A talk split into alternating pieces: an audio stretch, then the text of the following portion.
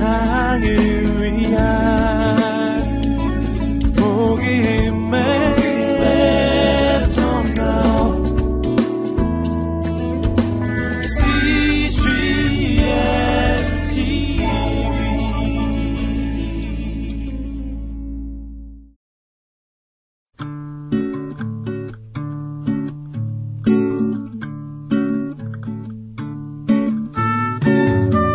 라디오 드라마 이런 기도도 들어주실까?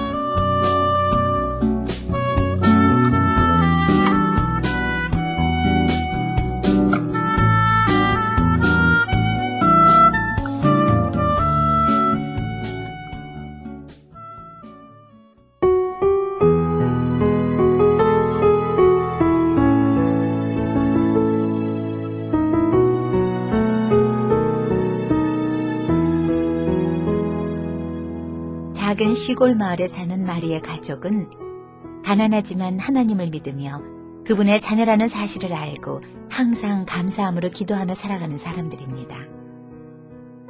올해 다섯 살인 마리 또한 어머니의 뱃속에 있을 때부터 찬송가를 태교 음악으로 모세의 기적을 읽으며 자란 아이입니다. 이 이야기는 아주 무더운 어느 날 마리의 가족들에게 생긴 작지만 큰 사건에 대한 이야기입니다. 다윗은 용기를 가지고 골리앗 앞에 섰습니다. 그리고 골리앗을 향해 돌팔매를 던졌습니다. 골리앗이 쓰러졌다. 깨꾸덕 했어. 다윗이 이겼어. 우리 말이 이제 이 얘기는 다 외웠구나. 그럼 이제 자야지. 말이 말대로 다윗 얘기해 줬으니까 이제 입을 푹 덮고 자는 거야. 알았죠? 어이, 아빠, 끝까지 읽어주기로 했잖아요. 오호, 벌써 다섯 번이나 읽어줬는걸. 아, 그리고 아빠도 너무너무 졸립다. 알았어요. 알았어. 엄마가 요즘 아빠가 많이 피곤하다고 했으니까 오늘은 마리도 그냥 잘래요. 좋은 꿈 꾸고, 자, 기도하고 자자꾸나. 하늘에 계신 아버지, 오늘 아빠가 저한테 한 약속을 다 지키지 못했지만 피곤해서 그러는 거니까 용서해 주세요.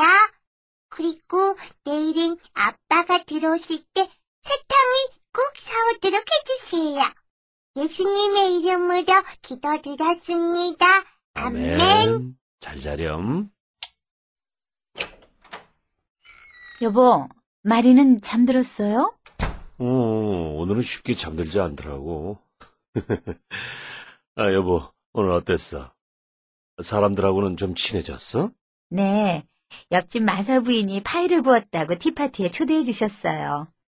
잠시 이야기 나누고 왔죠. 이사 오길 참 잘한 것 같아요.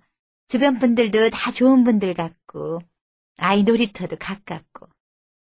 당신은 어땠어요? 어, 요새 회사 분위기가 심상치가 않아. 월급이 또 삭감될 것 같아. 그래도 안 잘리고 다니는 거에 감사해야 할 형편이니 참. 여보, 생활비를 어떻게든 더 절약하면 되니까 너무 걱정하지 마세요. 피곤할 텐데 얼른 주무세요. 얼마 전 마리 아빠의 인사이동으로 마리의 가족들은 다 같이 작은 마을로 이사를 오게 됐습니다. 다섯 살 마리는 새로운 곳, 새로운 친구들이 낯설게 느껴졌지만 언제나 든든한 지원자인 하나님이 있기에 하나도 두렵지 않습니다. 더군다나 새로 이사온 마을에는 마리 또래의 친구들이 아주 많아서 함께 노는 시간이 너무나 짧게만 느껴집니다. 사실 오늘도 하루 종일 뛰어노느라 너무너무 피곤했지만 아빠가 동화책을 읽어주는 시간이 가장 즐거운 마리는 졸음을 꾹 참아가며 아빠의 이야기를 들었습니다. 아빠는 동화책을 읽어줄 때 다윗이 말하는 부분은 다윗의 목소리로 골리앗이 말할 때는 골리앗의 목소리로 읽어주셨기 때문에 너무너무 재밌습니다. 오늘도 아빠 이야기를 들은 마리는 골리앗을 무찌른 작은 다윗을 생각하며 잠에 빠져들었습니다. 어, 이런, 아, 갑자기 웬 천둥이지? 아, 아, 비 온다는 소리는 없었는데. 여보, 나 아이 방에 좀 다녀올게. 아, 놀라서 울고 있는 건 아닌지. 갑작스런 천둥 번개에 마리 방으로 달려간 아빠는 깜짝 놀랐습니다. 마리가 방 창문 앞에 서서 독수리처럼 두 팔을 활짝 벌린 채 서 있었기 때문이죠. 아니, 아, 마리야, 뭐 하고 있는 거니? 어, 아빠, 아빠도 이리 와. 하나님이 내 사진 찍는데 잘 보이려고. 아빠도 같이 찍자. 아, 뭐? 다섯 살짜리 마리는 하나님이 사진사라고 생각했나 봅니다. 천둥 번개의 번쩍임이 하나님이 우리의 모습을 찍을 때 쓰는 사진기의 빛이라고 생각했던 거죠.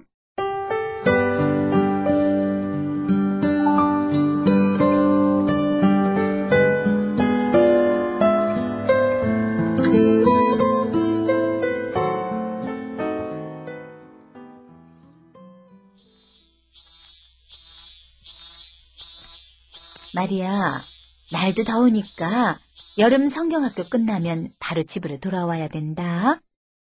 엄마가 챙겨준 물 자주 마시는 거 잊지 말고. 자, 이리 오렴. 모자 써야지. 아, 아우, 엄마도 참. 모잔 제가 쓸 수 있어요. 내가 무슨 어린애인 줄 아냐? 근데 엄마, 오는 길에 수영장에 갔다 와도 돼요? 수영장? 누구랑? 엔진의 가족이 수영장에 간다고 하는데 나도 같이 가도 된다고 그랬거든요. 엔지가? 네. 요즘 애들은 성경학교 끝나면 바로 수영장으로 가는 거려? 아빤 너무 바쁘고 올여름엔 수영장에 딱 한 번밖에 안 갔잖아요. 마리아, 요즘 아빠가 너무 바빠서 시간을 낼 수가 없단다. 조금 시간이 지나면 괜찮아질 거야. 그러니까 오늘은 그냥 집으로 돌아오렴. 엄마가 시원한 레모네이드 만들어 놓을게. 하지만 으이, 알았어요. 엄마 다녀오겠습니다. 마리 엄마는 마리에게 미안한 마음이 들었습니다. 하지만 집세든 내기 힘든 형편이라 가족끼리 수영장에 간다는 건 지금으로선 꿈도 꾸기 힘든 일이었습니다.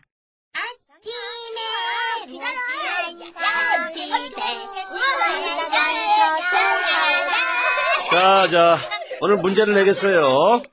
아, 이건 보너스 문제니까 맞힌 사람한테 달란트 3개를 주겠어요. 아, 조용.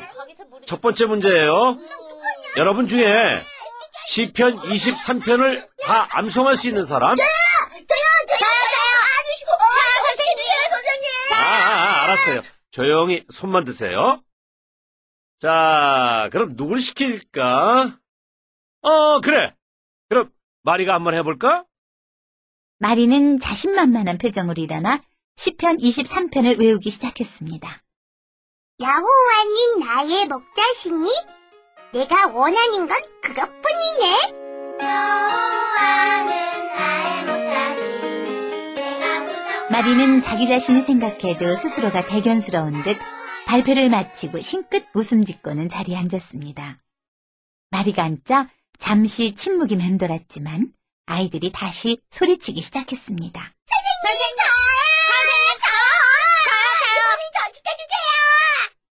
그때 선생님은 가만히 미소를 지으면서 아이들에게 말씀하셨습니다. 여러분, 마리가 지금 아주 중요한 얘기를 했어요. 비록 여러분처럼 성경 구절 하나하나를 다 외우진 못했지만 시편 23편이 말하고 있는 아주 중요한 내용을 잘 집어서 얘기했죠. 내가 원하는 건 그것뿐. 여호와 하나님이 나의 목자이길 바라는 것뿐. 여러분, 여러분은 살아가면서 아주 많은 사람들을 만날 거예요. 선생님도 여러분이 만나는 사람 중에 한 명이죠. 하지만 세월이 흘러가고 나이가 들면은 여러분은 절 잊을지도 몰라요. 날 잊는다고 해서 여러분이 별로 손해볼 건 없겠죠. 하지만 여러분이 하나님을 만나고도 그분에 대해 잊어버린다면 여러분은 세상에서 가장 소중한 것을 잃는 거예요. 마리의 고백처럼 하나님이 여러분의 목자라는 것 잊지 말길 바래요. 자, 그럼 마리아, 이리 나오렴. 아, 달란트 받아야지.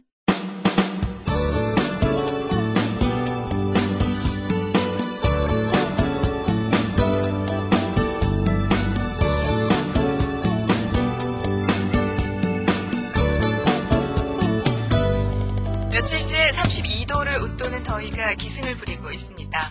오늘 아침 기온은 32도, 낮 최고 기온은 36도로 올 여름 들어 가장 더울 것으로 예상됩니다. 이로 인해 가까운 수영장을 찾는 피서객들이 늘어가고 있는데요.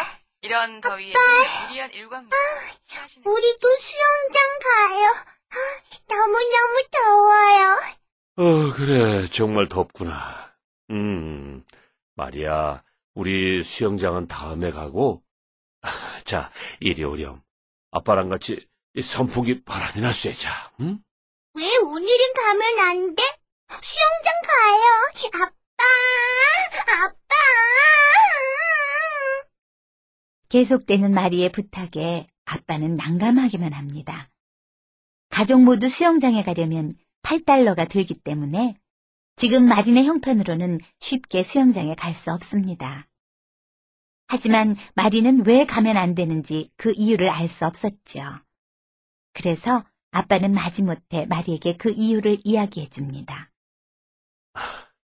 마리아, 사실은 지금 우리가 수영장에 갈 형편이 아니란다.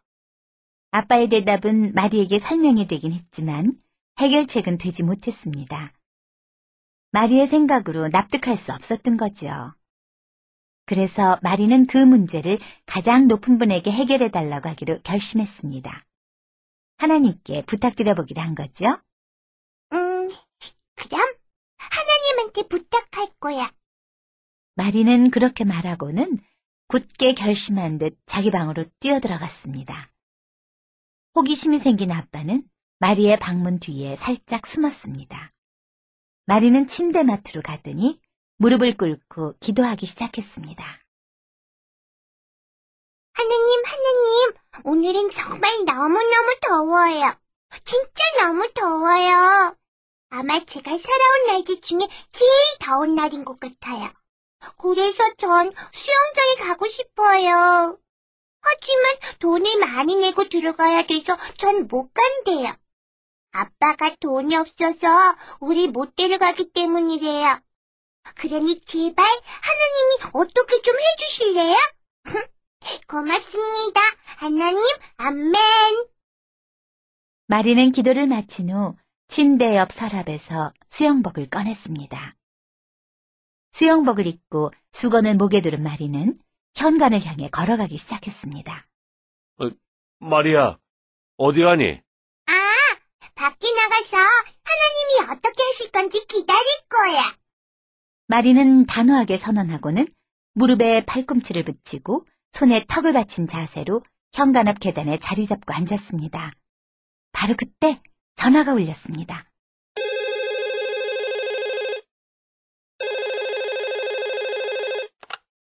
네, 여보세요? 아유, 잘 지내셨어요? 옆집 사는 마지 부인이에요. 아, 예전에 차같이 한 적 있는데, 아시죠? 아, 이- 아, 예. 아유, 잘 지내시죠? 네, 모두들 평안하시죠? 그때 잠시 뵙고 다시 뵐 기회가 없었네요. 가족끼리 서로 친해지면 좋을 텐데. 그러게요. 어, 다음엔 저희 집으로 초대할게요. 아유, 좋죠? 아, 그나저나, 오늘도 정말 덥네요. 그래서 말인데요. 저희가 컨트리 클럽으로 수영하러 가려고 하는데, 함께 가시지 않으시겠어요? 어머. 아, 아유, 네. 아유, 안 그래도 저희 집 아이가 수영장에 가고 싶다고 하기는 했는데. 어유, 그러셨어요? 잘 됐네요. 저희랑 같이 가세요. 마침 저희한테 무료 티켓이 있거든요. 네? 아유, 저희야 좋지요. 그런데 언제쯤 가실 계획이세요? 오늘 아침에 제가 너무 게으름 피워서 일을 아직 다 못했거든요. 괜찮아요. 우리도 아직 준비가 전혀 안 됐거든요. 아유, 사실은 몇 분 전까지만 해도 생각지도 않은 일이라서요. 마리의 엄마 아빠는 너무 기뻐서 현관까지 날아가다시피 달려가 마리를 번쩍 안아 올렸습니다. 마리야, 수영장에 갈 수 있게 됐단다. 옆집 마지 부인이 같이 가자고 하시는구나. 우리 가족 모두 함께 말이야. 와, 정말 잘 됐지 말이야. 아이, 참.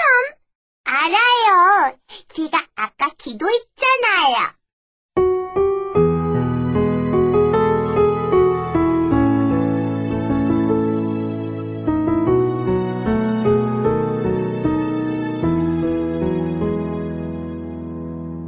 그날 마리의 가족들은 수영장에서 물놀이를 하며 더위를 식혔습니다. 함께 간 옆집 가족들과도 친해져서 그날 하루 아주 행복하게 보냈죠. 그리고 마리의 부모님은 기도에 대해 다시 생각하게 됐습니다. 마리에게 항상 모든 일에 기도하라고 가르치면서 정작 문제가 생겼을 때 기도도 해보지 않고 포기했던 자신들의 모습을 뒤돌아보게 된 거지요. 마리 아빠는 오히려 마리를 통해서 진짜 기도하는 법에 대해서 배웠습니다. 어린아이의 순수한 믿음을 통해서요.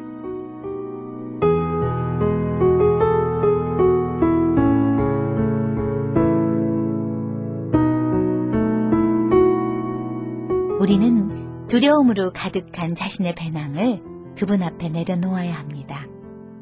하나님이 우리에게 말씀하십니다. 내가 너를 보배롭고 존귀하게 여기고 너를 사랑하였은즉 우리는 그분에게 세상 무엇보다 소중한 존재입니다. 이런 것도 해결해 주실까? 이런 기도도 들어주실까? 이렇게 의심하는 마음을 버리고 기도하시기 바랍니다. 그분이 지금 당신의 짐을 들어주실 것입니다.